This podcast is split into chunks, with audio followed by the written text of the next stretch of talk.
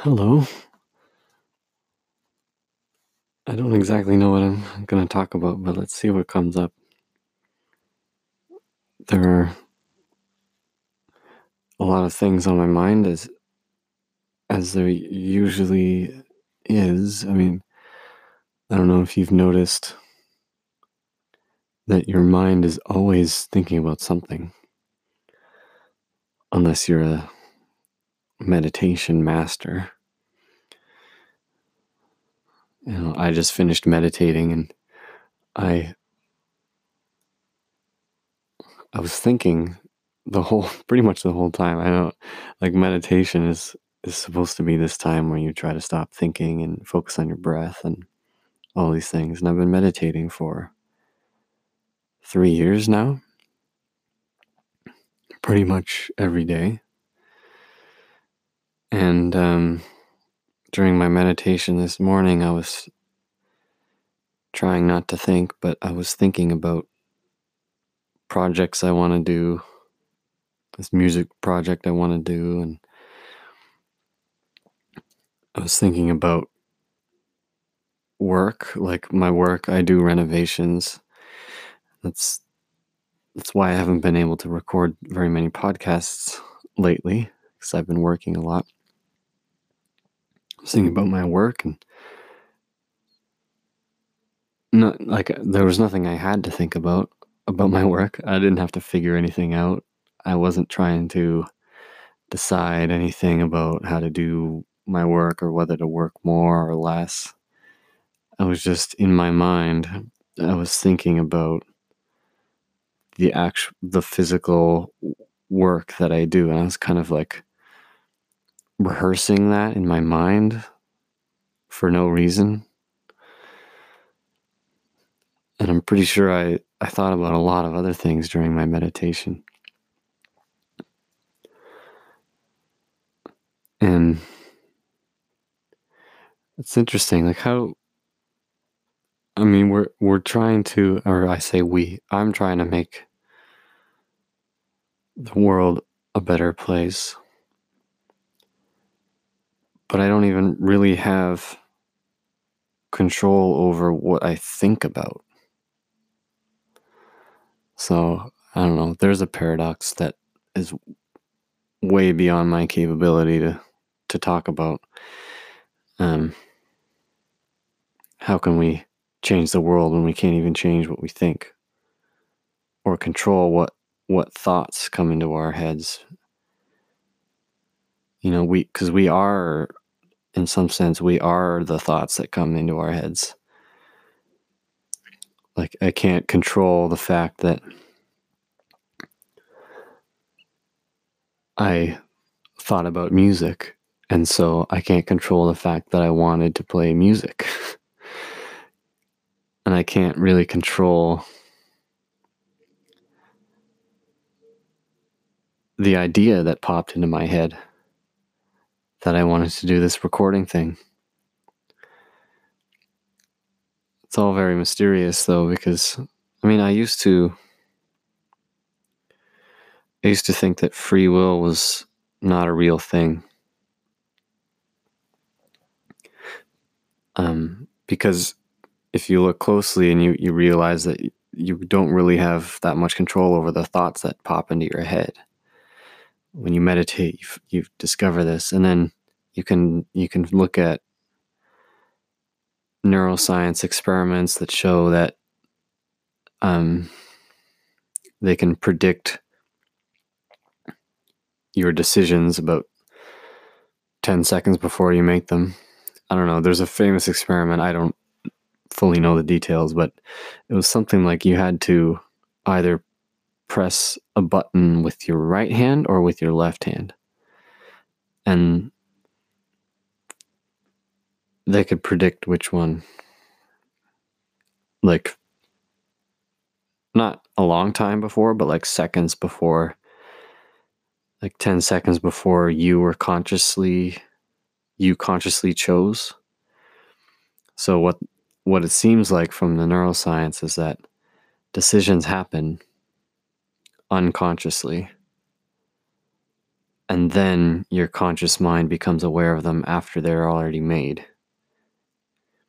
Even though many of us take credit for the decisions we make, it, it seems like maybe the the conscious part of ourselves is not actually making decisions at all.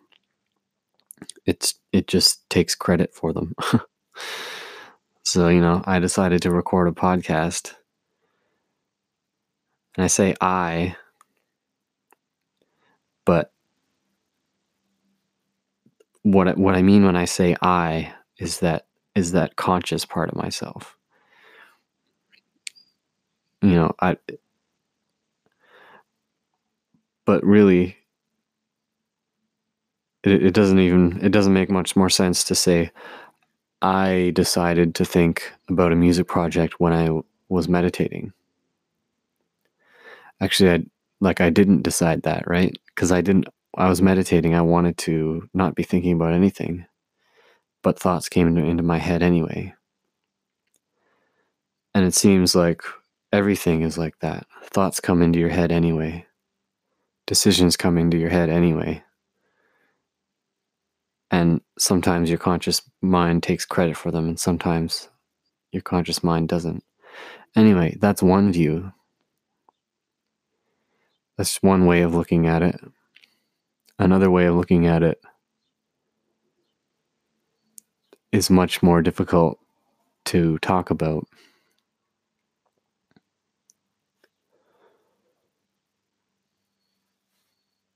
You know, I when I believed that there was no such thing as free will,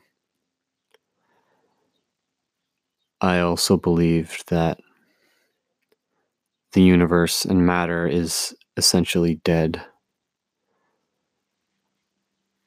And life and and consciousness is a product of materialist brain functions.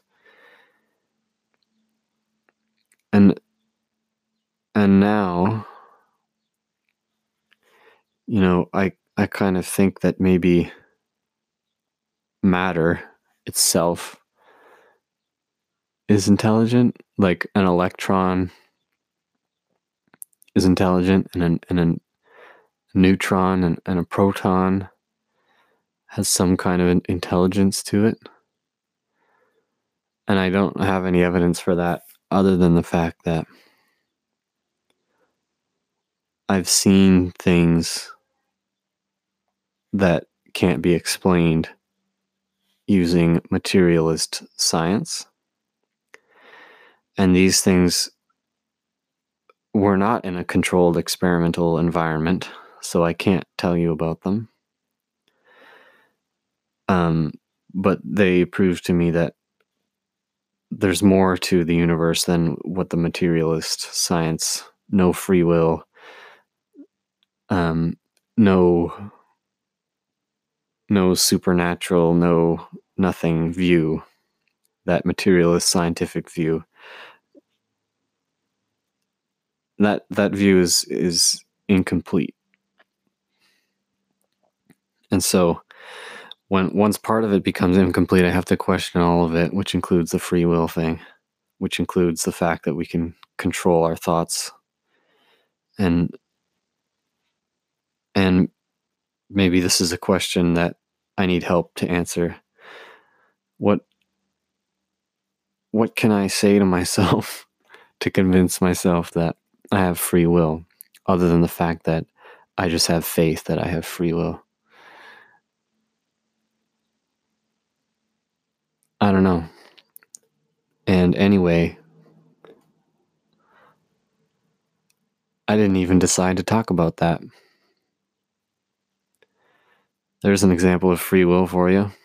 I just started recording and I didn't know what I was going to talk about, and I started talking about that. So, maybe one of you out there can help me answer that and find me on Facebook or, or email me and and we can we can have a conversation and you can you can help me with this. Um anyway, what what I think I wanted to actually talk about today is earlier in an earlier episode of this podcast, I talk about music. I forget what that episode is called, but I talked about music and how there's a lack of music about a love of the earth and ecology and saving the planet and living sustainably. There was there was not very much popular music about that. And then this song comes out called Earth. And I don't know if you've heard this song. You you probably have. If you're someone who goes on YouTube, you you probably have. It's got it's got a hundred million you views on YouTube. Um,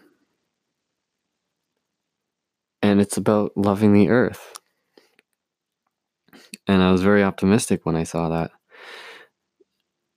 If you haven't heard it, um, it goes, I love the earth, it is our planet. Oh, wait, no, it's we love the earth. We love the earth, it is our planet. We love the earth, it is our home. That's the chorus. Very simple. Um, and then you gotta you gotta see the whole video. It's kind of a, it's kind of a comedy video or a comedy song, and it's featuring a whole bunch of different celebrities, kind of like uh, projects in the past. I know there's We Are the World or or something like that, or anyway, but it's here and the and the main focus of this song is climate change with I, I I think that might be the first time I don't know that a, that a very that an extremely popular video is focused on climate change. You know, that charity songs in the past have been focused maybe on wars and just general togetherness and but this one's focused on climate change and you know, it's it's it makes me optimistic, but it it also is a little bit concerning. At the end of the video, it says, "Go to this website, welovetheearth.org," and when you go there, it shows you what you can do help the earth and and there's something missing from from this. What what it says is basically what it says is uh, um sign a petition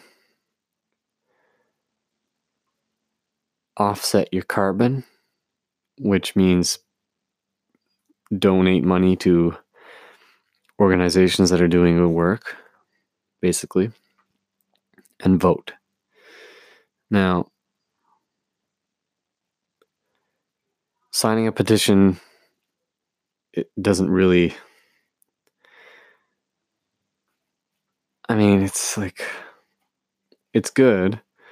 It's like you want it says here people around the world are calling on government leaders to support a global deal for nature that protects and restores 50% of Earth's lands and oceans. That's a really good goal. But I think it's better for you to physically do that yourself than to sign a petition for it.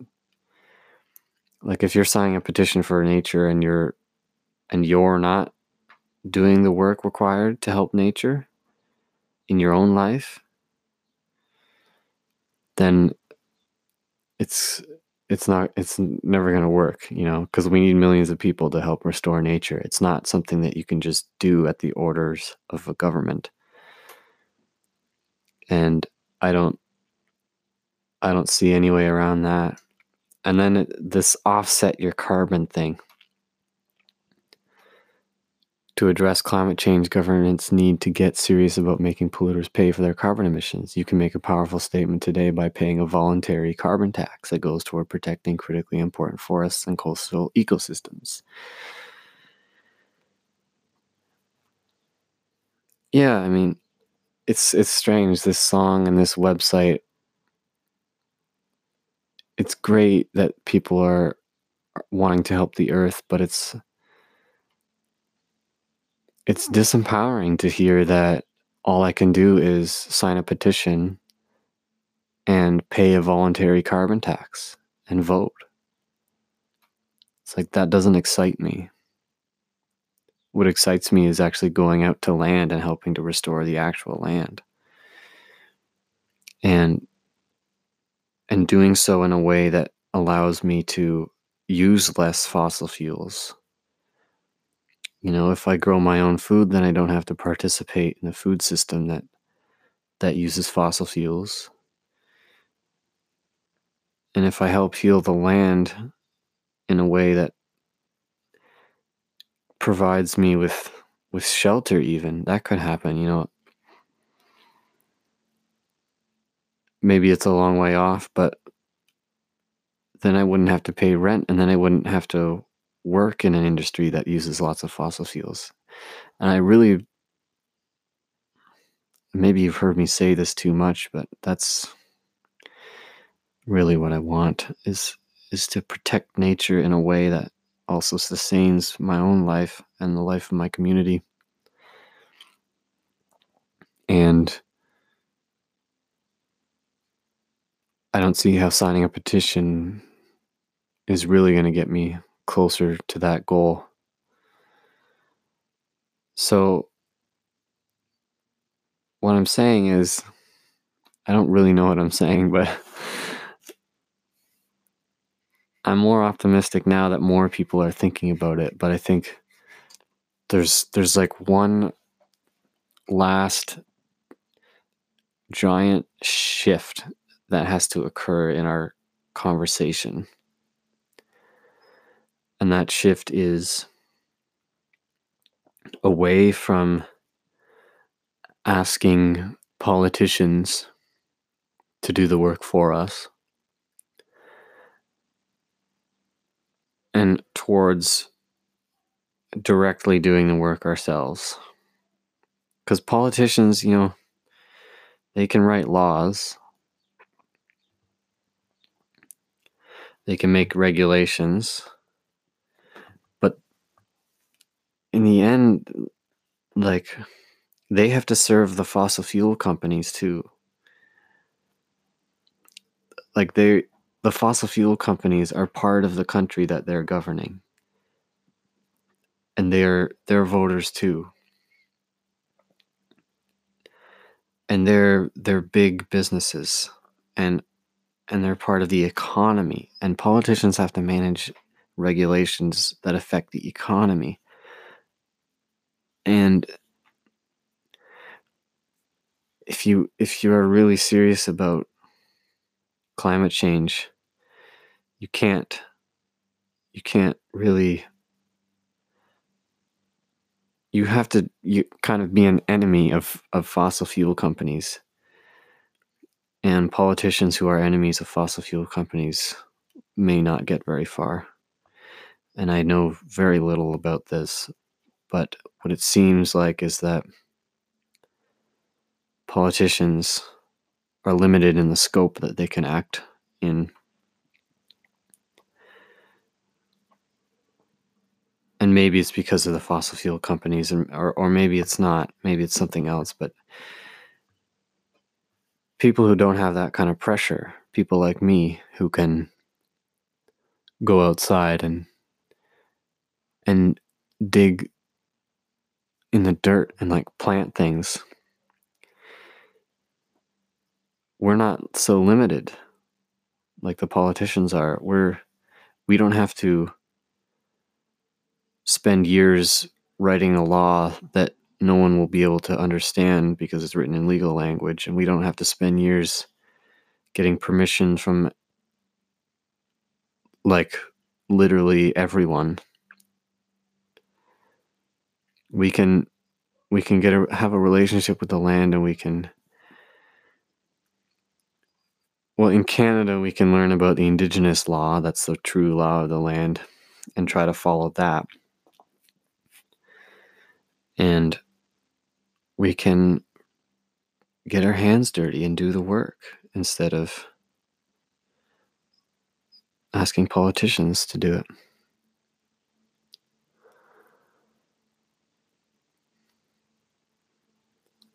Okay. I think that's all I need to talk about right now. that was a bit of a ramble. Sorry if the free will part of it was not very interesting, but that's what came out of my my head. Um, as always, if you want to email me, my email is paulbartonsounds at gmail.com. You can also probably find me on Facebook. Search for Paul Barton. Um, all right. Bye for now.